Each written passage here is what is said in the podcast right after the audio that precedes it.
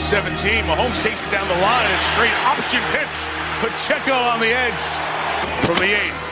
Mahomes on the run. Kelce in the middle. Kelce touchdown.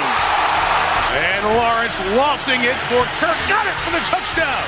Christian Kirk on terrific play design. From out of the backfield to the end zone. And the Jaguars respond and tie the game. Patrick saw the play clock running down, got to this one quick. Hangs on very last second to complete it. And it's a gain of four yards on that one for Blake Bell. And Mahomes may have been shaken up as he was taken down. Uh-oh. Grabbed that right ankle right away. And in a lot of pain. Pacheco in a foot race to the sideline. Pacheco out of bounds at the five-yard line. And Kelce in the end zone for another touchdown. First and goal. Etienne bouncing the outside, cuts it up, and in for the touchdown. Travis Etienne has made this a four-point game. Go, go, And Mahomes steps up, throws to the back, touchdown. Marquez Valdes Scantling going quick from the nine. Gets it out. Agnew at the five. Oh. Lost the football. Free in the pile. Four Chiefs are there. Pretty much the ball game on this recovery. Kansas City has it. But one more time, it's Kansas City playing for the AFC Championship. Second down and eight. First pass play from Jalen Hurts, who's well protected. Lawrence Smith, perfectly thrown. Inside the 35 as Smith beat Adoree Jackson for 32 yards. Third down and five. Hurts will look to throw. He's got Goedert with a one-handed catch. Goedert in. Touchdown, Philadelphia. Bubble screen. DeVonta Smith got a block. Got a touchdown. Eagles making it look easy. Boston Scott has been a giant killer in his career, trying to do it to him one more time. He is in. Boston Scott, another touchdown against the Giants. Second and goal. A juggle of the snap. Hurts found it, and there's the end zone ahead for another Philadelphia touchdown. Gainwell trying to get around the edge, and Kenneth Gainwell explodes all the way for another touchdown. Philadelphia is going to head to the NFC Championship game for the first time since their Super Bowl winning season. They sweep the Giants in three games this year. They've beaten them 10 games in a row here in Philadelphia, and they left no questions unanswered tonight.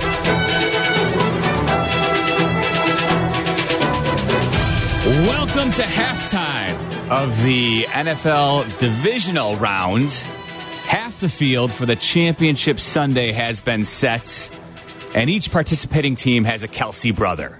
I'm Jeff Meller, along with Brian Hanley. Highlights you heard there, courtesy of NBC and Fox late last night as the Chiefs punched their ticket, beating the Jaguars at home despite quite a bit of drama in that one, and of course, in one that had far less drama.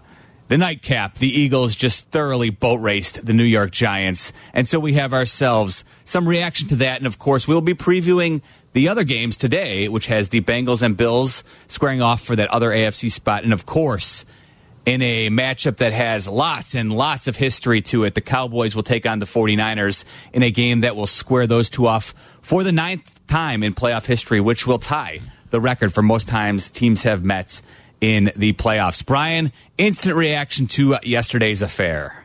Well, the you know, spent a lot of last night, uh, a lot of the second half of the hmm. later game, wondering what was the most impressive thing I, I, watched yesterday? And if you're a Philadelphia Eagles fan, I guess you're spoiled for choice. I mean, was it Mahomes gutting it out and coming back? And, and that, I mean, that Kansas City offense is just so damn efficient, no matter who's it. I mean, Chad Henne can lead you, and I know he's handing the ball off, but a 98 yard drive, I mean, he just comes in and that they just get it done, right? Yep. When, when they're all holding their collective breath, wondering what, what uh, uh, Patrick Mahomes is going to look like. And, you know, the fact that he came back and was, you know, efficient enough and, and got it done. It's a high ankle sprain, Jeff. So, you know, today I wonder how he's feeling because a lot of times that that's more painful than a break because you can set a break, right? Yep. But we'll see how it moving forward. But I mean, was it the Eagles' defensive line? Was it their offensive line? I I, I guess I'm I'm leaning towards the offensive line, even though the defense. I, I woke up feeling like Daniel Jones today. Um, That's not a good feeling. Yeah, I mean, I don't. What, what was the most impressive thing you saw? Because again, the Eagles just look like they've got it all going on, and both sides of the ball and both sides of the line. It's just so damn impressive. I think my initial thought is that what you laid out, and this is something I'd like to get into later in the show, perhaps the blueprint that the Bears can follow here. But I think the Eagles' offensive line, to me, yeah. when I really look at everything that played out yesterday, that was for me the most impressive display that was put on. They just threw the Giants around. The Giants never had a chance. They didn't seem to know what to do with the different run options that the Eagles showed them, and they ran all of them to the point where by the time we had even reached halftime of that game, and you knew it was over, it was twenty eight to nothing, yeah. and and there was no question. The there Eagles, was no Jacksonville comeback no, or, or no. collapse going. In. And I don't think anybody, there was no way, no how anybody saw that in the cards. You could you de- you definitely could see that the Eagles were thoroughly in control and dominating that one. So it was just a matter of how long would the second half take because clearly the Philadelphia Eagles approached it vastly differently than the Chargers did last week. They knew how to run out the clock to never give the Giants an opportunity to even be involved in that one. But and you mentioned too though, Mahomes that the story that's going to be the story all week, right? Like the what looks like a high ankle sprain is going to be something we're going to be hearing about and monitoring all day. Adam Schefter let everybody know on Twitter that he that Patrick Mahomes would be having an MRI today, and so they'll try and look into it and see what happens. But you're you're right. The swelling now is going to be something that you wonder exactly what Patrick Mahomes is going to look like next Sunday. Because let's be honest, he was after that, that first drive. First of all, let's not neglect that it was sensational. The Chiefs came out and looked to your point like that is a machine, yeah. and when Patrick Mahomes is driving it forget about it. When they're going well, it's impossible to stop. And remember, this is everybody knows this, but at this point, what they're doing without Tyreek Hill, who last year you wondered if the offense would take a little bit of a step back because of his absence this season, that is not the case. Patrick Mahomes makes that thing hum like you wouldn't believe. Yeah, he's going to have to take one of those bath bomb or bath uh, bomb uh, things that he does in State Farm commercials. Get get in the hot tub. Um, I, I just just watching that offense, and again, it's just sometimes it's nickel and dime you down the field, but it just it looks effortless, right? It just looks like they could wake up in the middle of the night and do that. And uh, you know, uh, Randy Walker, the uh, the the great late uh, coach I covered in Northwestern, and other coaches said a great football team you could wake them up at two in the morning and put them in the parking lot, and they could they could go out and do what they do on Sundays, right? And that's how it just that it's just no matter who's in there no matter who they're facing. It's just is it's it's just a thing of beauty. If you like it, you know, if you like efficient football, it's they can go deep, they can go short, they go in the middle of the field, they can go around. I mean, it's it's and they do it year in year out. And I you know I know like everyone gets tired of seeing Nick Saban in Alabama doing what they, they did, and they didn't get a chance to do it this year, but when when you see a team like that, it, it, as a football fan, I really enjoy watching. Oh, you're so right. When you think about it, for us kind of un- unbiased observers here because the Bears are not in the playoffs, so oh, there's no, you know, we'll get to them. yeah, we will certainly, but you know, so to to watch it, you can just appreciate the beauty that they, as an offense, like you said, when they're out there. And the thing I think of too, Patrick Mahomes, what he's capable of, like you know, we there's comparisons. Guys like Josh Allen, you know, Joe Burrow want to be in that same conversation, or people want to p- yeah. thrust them into the same, you know, same area that Patrick Mahomes is. But the truth is, what he's uh, what he's capable of doing is it's peerless across the league because there's no guy in the league who has the mobility that he has when he's right, but also can he has such an array of different throws where he can mm-hmm. be accurate and he's never afraid you know you see it seems like we see two or three different ones a game even yesterday brian after he had returned to the game with the ankle injury in the fourth quarter. He throws a touchdown pass to Marquez Valdes Scantling on a jump pass off of his left foot. Yeah. When prior in the game, he had thrown a jump pass off of his right foot. And I mean, it just goes to show you he is in a class by himself. So it's so much fun to ro- watch. But at the same time, you know, I'm concerned because, yes, th- this playoff or this injury that occurred yesterday could certainly shape the playoffs going forward. Yeah, absolutely, it could because again, it, you know, MRI today just to see what what damage has been done. But high ankle sprains, they can, I mean, they could take six to eight weeks uh, to, to be 100%. And obviously, he doesn't have that kind of time. And you can wrap it up and he's he can tough it out. And I know everyone's applauding him and rightfully so for, for doing exactly that yesterday. But, um, you know, if the leg tells him otherwise, he might be at, at the a minimum limited to what he can do next week, let alone I mean, he's going to be out there. He's going to give it a go, but yeah. we'll see what that looks like. Well, and the truth is, we all saw it. We saw it unfold yesterday that he certainly did not want to go to the locker room, but that was certainly not up to him. He spoke with Melissa Stark on NBC after the game. Clearly, did not want to come out of the game. You did not want to go in the locker room in the second quarter. What happened there? Yeah, I did not want to. I did not want to go, and they kind of gave me the ultimatum of I wasn't going back in unless I went in there. So uh, uh, they're, they're, trying to take care of me. Uh, we got a lot of great people over here, but uh, it's a lot. It's going to take a lot to keep me out of a football game. Do you know exactly what the injury is? You said you took X-rays. They were negative. Yeah, X-rays were negative. They haven't diagnosed anything yet, but uh, I'll be good to go his head coach Andy Reid after the game. It would be like me trying to ask you not to ask a question. no, it's a, listen. He's a tough kid, and so he wanted to be in there. He wanted to be competing, and uh, and that's you know uh, it's a tribute to to him and his competitiveness. However, um, you got to make sure he, he's okay, physically okay, where he can protect himself. And if if he can't, then he can't play. I mean, you have to go with the next guy. But he's, he's a tough nut, and he's very. When I tell you he's competitive, he's very, very competitive. We all saw that. It was interesting, and you mentioned it. Chad Henne comes off the bench having not completed a pass all season long and then leads a 98 yard drive for a touchdown. That was, I think, really stabilizing for the team because, of course, you see Patrick Mahomes and they didn't know at that moment whether he would be able to return. But then to have Chad Henne, and you said it, you know, they, they did rely on the run there, which was good to see the team be able to rely on some other skill players as well. well that's that do. Matt Nagy thinking right there. You know, he, he's a step ahead of everybody. Um, uh, yeah. I, you know what? I, w- I did not see Matt Nagy holding a play card. I saw Andy Reid have one. I saw I Eric Bieniemy have one. I did not see a cutaway to Matt Nagy holding a play card yesterday. Why would you? Why would you even? You know, yeah, no. I mean, you, you just never know. I mean, take at this the point. weapons away from people who don't know how to use them.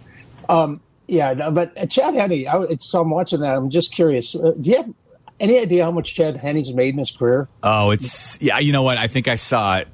I don't want to spoil your little teaser here, but is it somewhere in the neighborhood like 37 million? Almost 39. Okay. I mean, it's it's good to be a Chad Henne. And, and you know, it's funny. Andy Reid's like, you have to go to the next guy. It's like he doesn't even know the next guy's name. He didn't say we have to go to Chad. right, yes. but Chad, Chad's been doing this, what, since 2008? And uh, he's still banking. So God bless him. And it, hey, look, it was a revenge game for him because, of course, uh, he came to Kansas City after playing in Jacksonville. That was actually where he got the uh, most significant run in his career, way back in 2013 when he was the established starter. Of course, I think you, you, to your point about how much he's made, he's found a nice calling as a backup quarterback. I mean, listen, I don't think I think I'm not the first. I won't be the last to say it best gig in sports if you can be a backup quarterback, make a very, very long, profitable living doing so. Yeah, it's too bad Ryan Pace isn't a GM because he likes to give six, eight, eighteen million dollar contracts to backup quarterbacks. So. Yeah, no, there's no doubt about that. uh, he's Brian Hanley. I'm Jeff Meller. 312-332-3776. We're reacting to yesterday's NFL divisional round games. Of course, the Chiefs beating the Jaguars, and of course, Patrick Mahomes gutting it out in that one. And of course, what happened last night, too. Interestingly enough, while there wasn't much drama on the field, in the post game coverage, the Eagles head coach might have sparked some of his own drama. We'll share that with you next here on ESPN 1000. Follow Chicago's Home for Sports on Twitter at ESPN 1000. This is Chicago's Home for Sports, ESPN Chicago.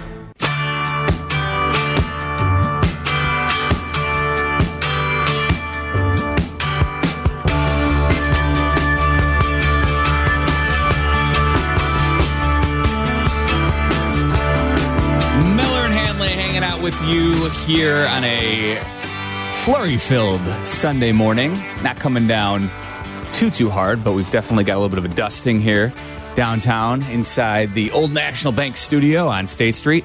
See, I'm getting nervous, Jeff, because this week you start hearing people talk about, hey, you know, it's been a pretty mild winter, right? And, and it has, and but it's you know, it's like you're you're just you know testing, you're you're you're just challenging the the weather gods to let us let us have it at some point.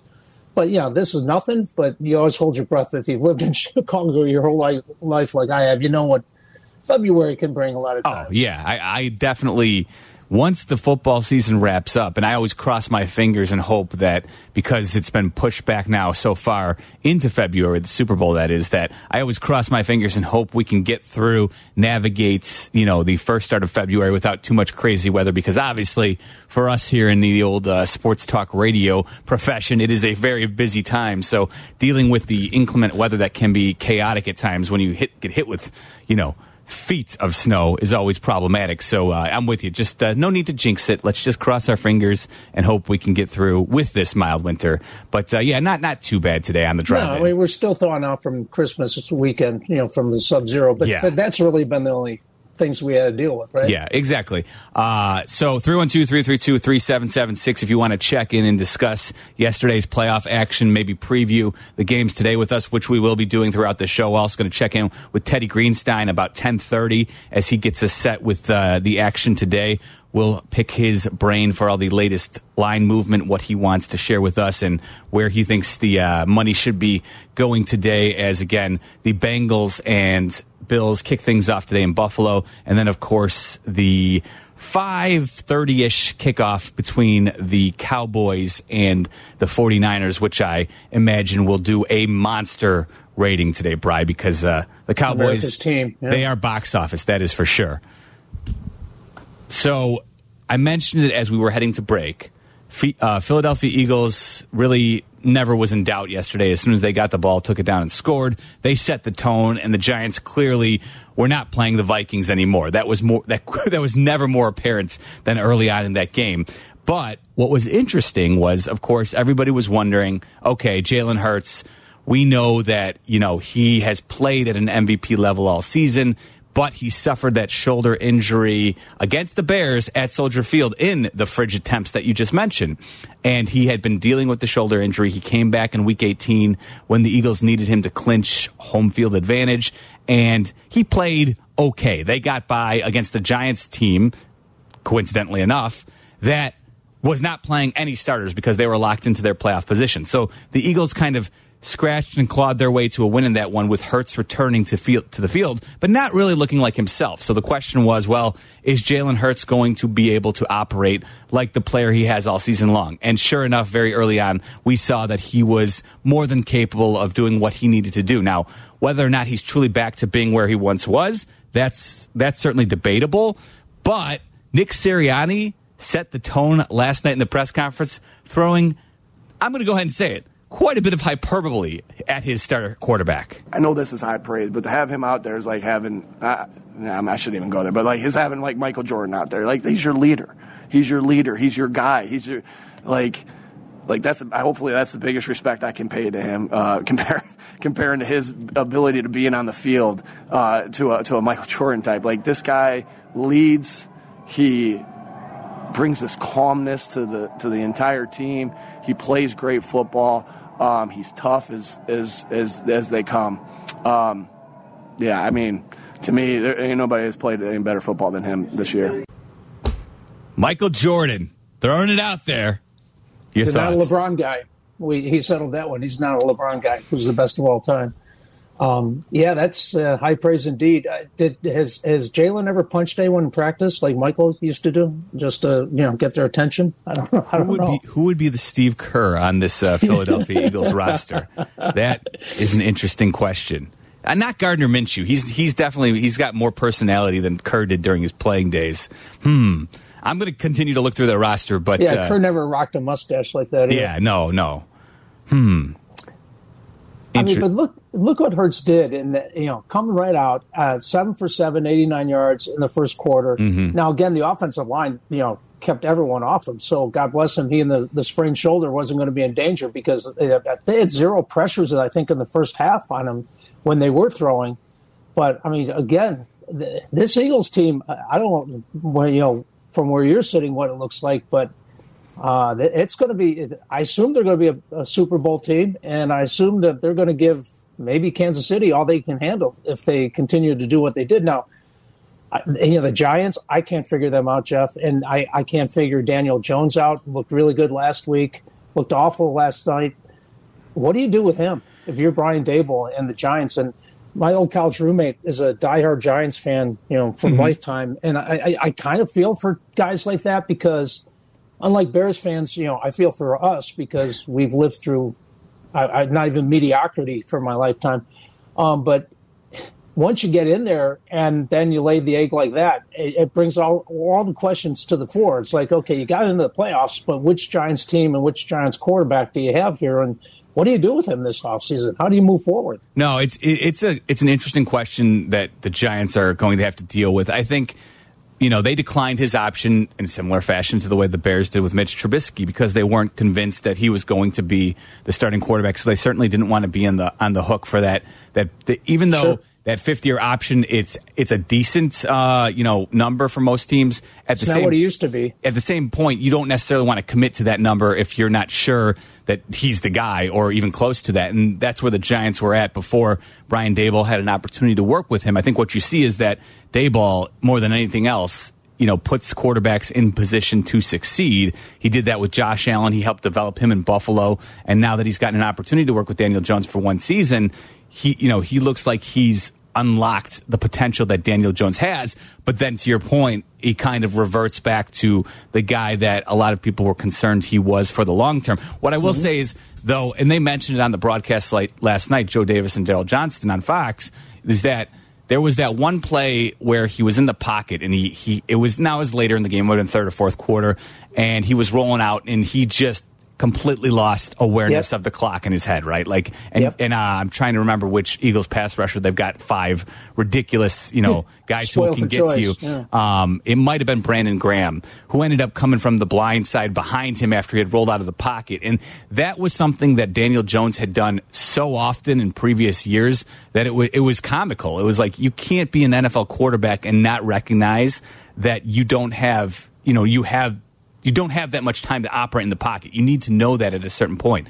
He kind of reverted back to that. What I will say is like when you put him in position like they did last week against the Vikings to, you know, play from a positive game script, you know, when you can rely on your run game and you're not chasing the game, I think he can be, you know, a solid quarterback. The problem is, of course, when you get into a position where you need him to bring you back, I don't know if that's ever going to be something that Daniel Jones excels at. In fact, I would probably say I highly doubt it you know, I think for the, the Giants, it's going to be a matter of, okay, how much money is Daniel Jones looking for and how much are we willing to spend? I think it's probably like a short term deal for him, right? Like a two or three year deal where yeah, but they, and when that that tells you all you need to know what they think about the guy. And so then are they looking for a quarterback in the draft? Are they looking for Derek Carr if he gets traded?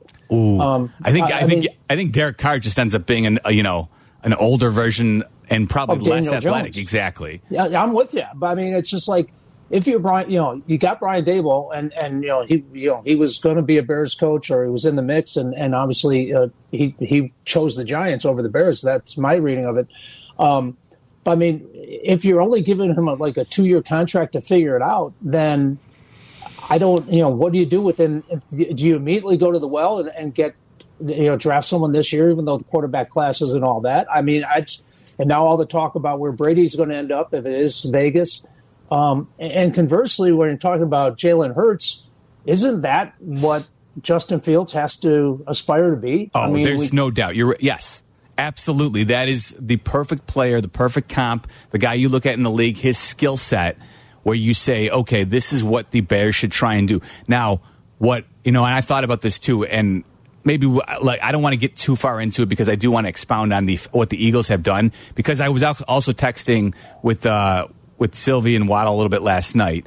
And I do think because Silvy, you know, Silvy finally this week came around and gave a little bit of praise and love for Daniel Jones because he's been, you know, a non-believer for the longest time. And then after his game against the Vikings, he said, you know, this week, I think actually on Friday, he was like, you know what? I guess you got to give him a little bit of uh, credit for turning things around.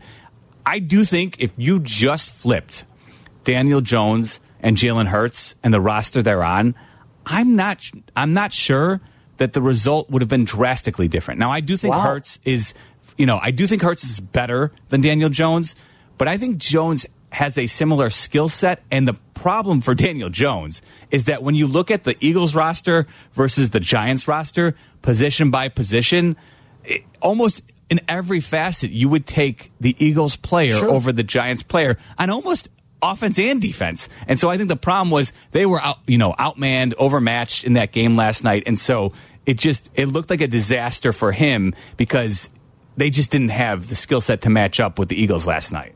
Uh, you know, I can't argue with anything you just said. Uh, but it, it at some point you got to be if you're you're the franchise quarterback or are you're going to be an elite quarterback, it has to look better than that, no matter what's going on around you. There's no doubt about it. He's Brian Hanley. I'm Jeff Meller. We'll continue to discuss yesterday's action, talk a little bit about the Bears as well. I do want to explore what the Eagles have, how they've built their roster, and the blueprint that the Bears should follow, which is theirs. We'll talk about that next here on ESPN 1000.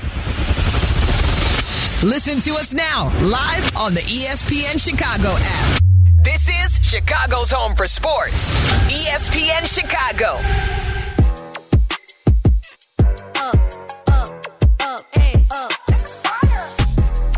Meller and Hanley on ESPN 1000. You can watch us on Twitch today and every day. Twitch.tv slash ESPN 1000 Chicago. You can also listen on ESPN 1000, 100.3 HD2, or the ESPN Chicago app. 312 332 3776 if you want to jump in and talk about yesterday's games. You have some thoughts on the action today, or of course, we're always your home for Bears conversation as well. Now, Jay is in Homewood. He wanted to weigh in, Brian, on uh, something we were talking about a little bit last segment Daniel Jones versus Jalen Hurts. Jay, you're Now, on with Jeff- Meller and Hanley. What's going on, man? Now, now, Jeff, I love you, man, but when you said you can pluck out Jalen Hurts and put in Daniels, that threw me. I almost I had to stop my car, man, and call in. I love you, Jeff. I think I think I caught Bry off guard too, Jay. You can't make that statement, man. I mean, come on, No, JJ, I'm not saying that. Jalen- JJ, hold on though. I just want to clarify though. Hold on. I'll let you keep talking, but hold on. I'm just saying, yes, Jalen Hurts is a better player, but I think we've seen enough from Daniel Jones this year where if he if if he had the skill position players, the offensive line in front of him that Hurts has. Like that was the true mismatch in yesterday's game. We didn't get to see Daniel Jones operate in a position where you listen when Hurts has been fortunate, Jay, he hasn't had to bring the Eagles back much this year. They've been dominating every time they step on the field. I, yeah, I, but I, I do understand part of that. It's just sometimes, and I'm I don't I'm not I don't want to mix apples and oranges. Mm-hmm. It's just that when we look at the criticism, stay with me here because I, I I'm, I'm making the connection. We look at the criticism that was uh, that was put forth towards Fields and how certain people, not all, but certain people were ready to jump ship, so to speak, uh, of a sample size that was less than two years, significantly less than two years. But then you look at a fan base in New York, how they stuck with their guy.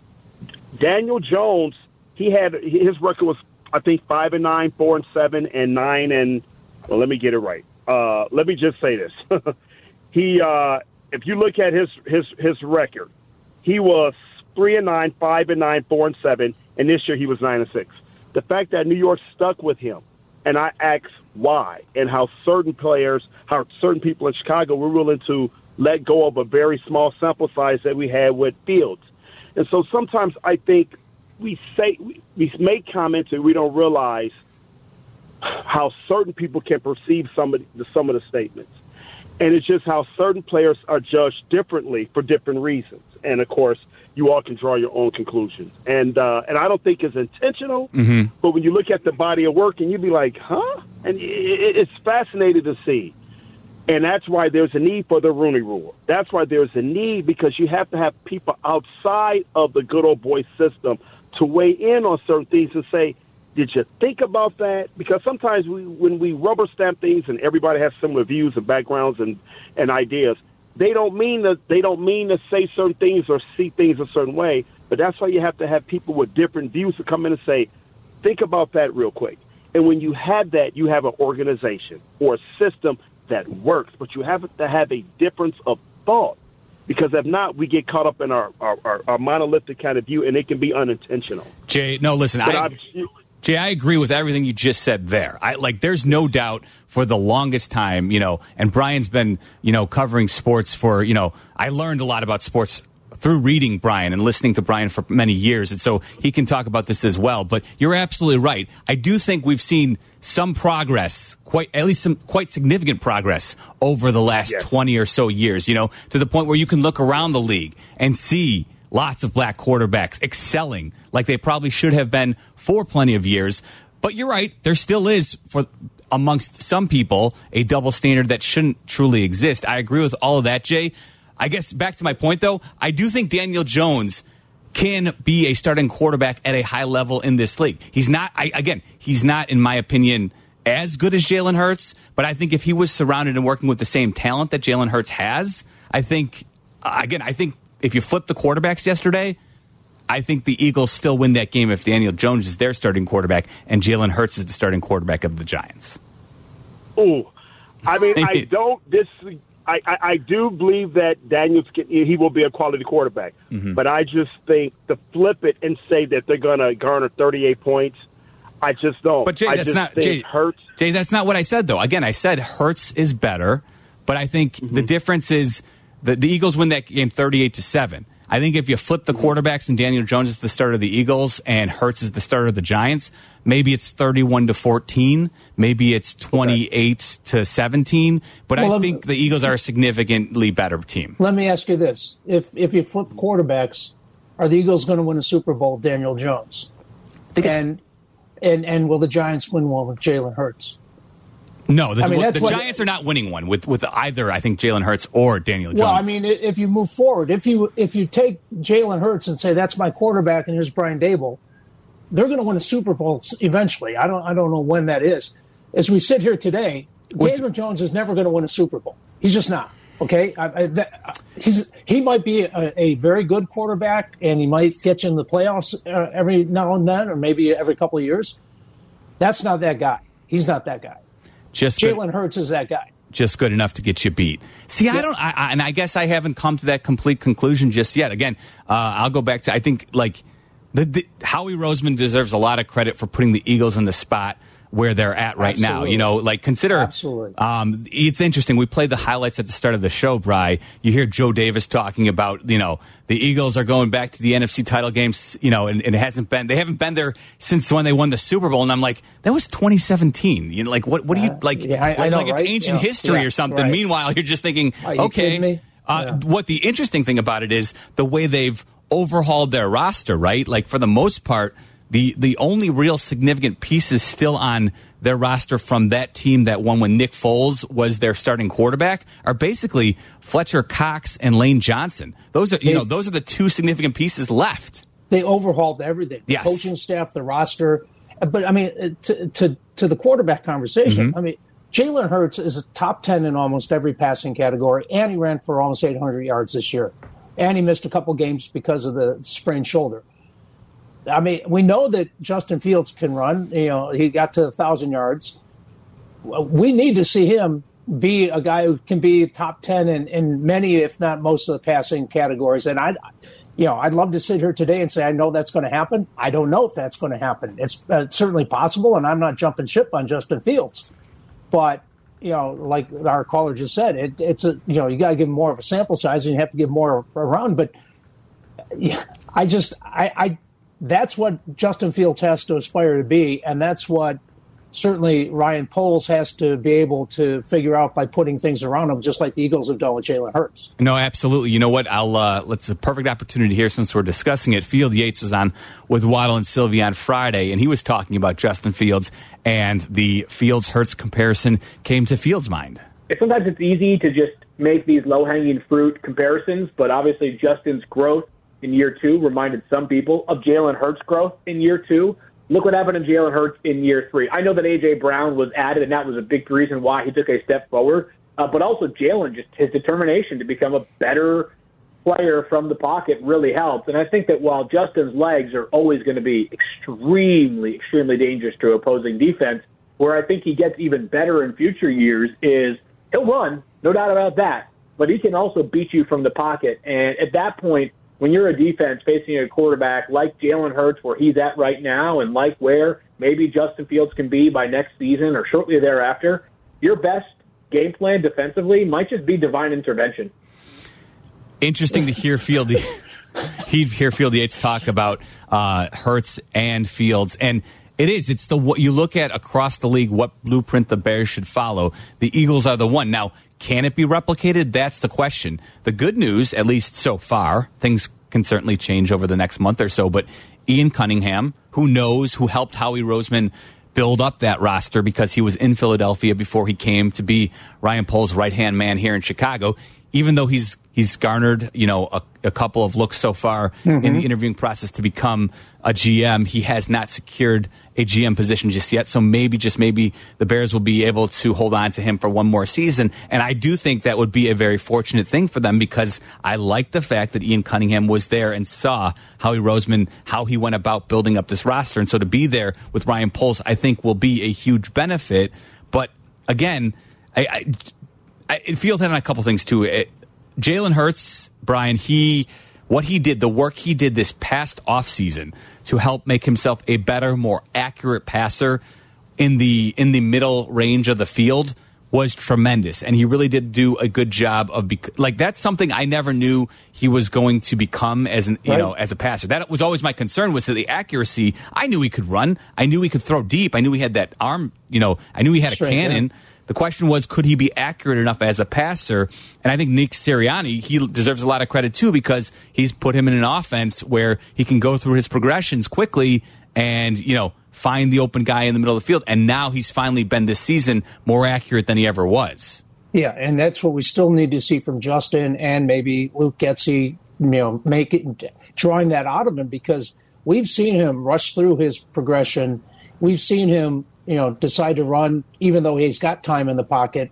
Um, you know, all that stuff has to come together, and it has to come together rather quickly. The encouraging thing, I think, is there's been moments where we've seen Justin at times, especially later in the season, before the weather got really ridiculous at points where he would, you know, go through progressions. There were moments where it looked like he was actually getting better. So I think, I don't think Justin Fields will not reach his potential because he's not willing to work. That's the one thing, no matter no, what, I'm convinced absolutely. of. I've been sold on him. And that's why I do think we can continue, continue to talk about, and we will for a long time, about what the Bears should do with the first round pick. His work ethic is something that I don't question in any way. He checks every intangible leadership, effort, want to. Uh, I've got no questions on any of the, the, the, that part of the makeup. Now we just need to see the football development in, in terms of passing. That's Brian Hanley. I'm Jeff Meller on ESPN 1000. This is Chicago's home for sports. ESPN Chicago. Listen now in HD on our app and on ESPN 1000.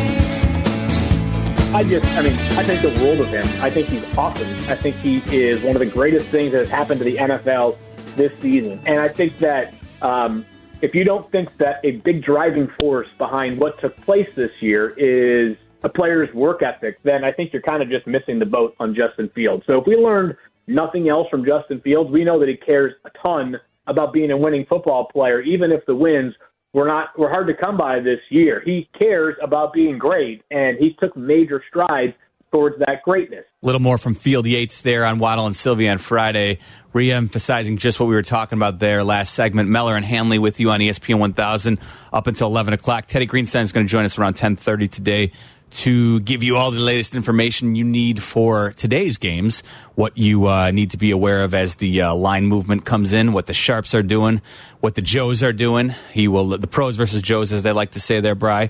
Uh, but interesting from Field Yates there on Friday with Waddle and Silvy.